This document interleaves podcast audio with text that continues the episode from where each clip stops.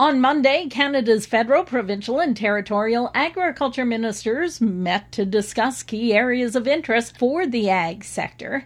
Areas discussed included progress on the next agriculture policy framework, the successor to the CAP program, which expires March 31, 2023.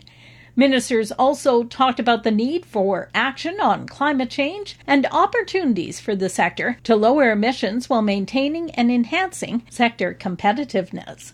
They also formally stand united with Ukraine and talked about their ongoing concerns around global food supplies, food security, and the supply of essential inputs, including fertilizer. They discussed how to help maximize Canada's contribution to the global food supply and recognized the multiple strains this is causing on the ag and agri food system from producers to consumers and agreed to work together to stabilize the supply chain wherever possible.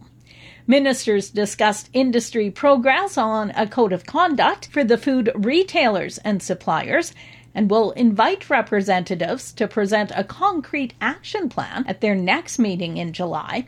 With the highly pathogenic avian influenza, they also discussed the need to work together to prevent further spread of the disease and to minimize the impact on industry and trade. They also talked about the prevention of and preparedness for the potential threat posed by African swine fever. The next Agricultural Ministers Conference is set for July in Saskatoon.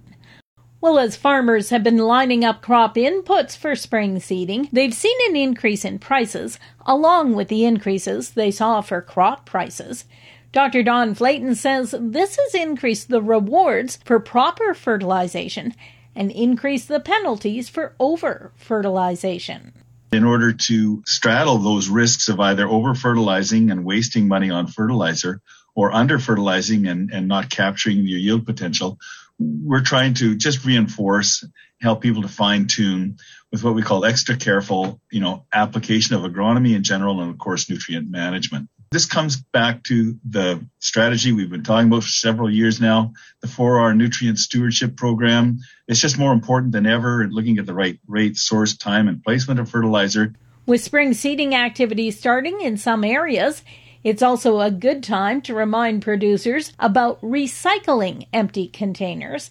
In 2021, Canadian farmers returned more than 6.2 million small empty containers, up 12.5% from the previous year.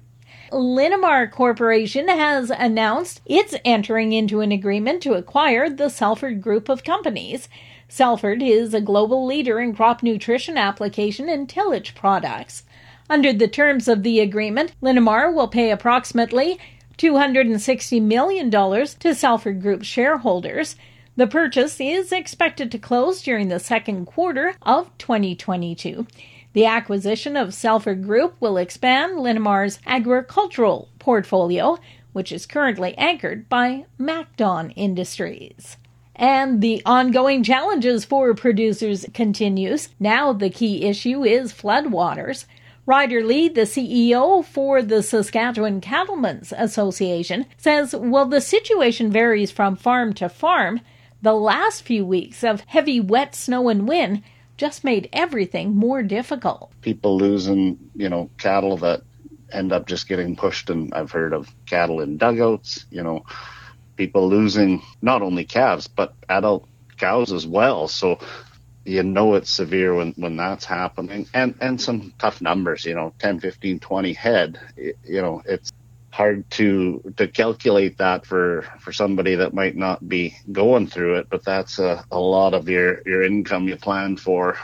Lee reminding producers that lost livestock to be sure to talk to their RMs and check into the Provincial Disaster Assistance Program. For Golden West, I'm Glendalee Allen Vossler.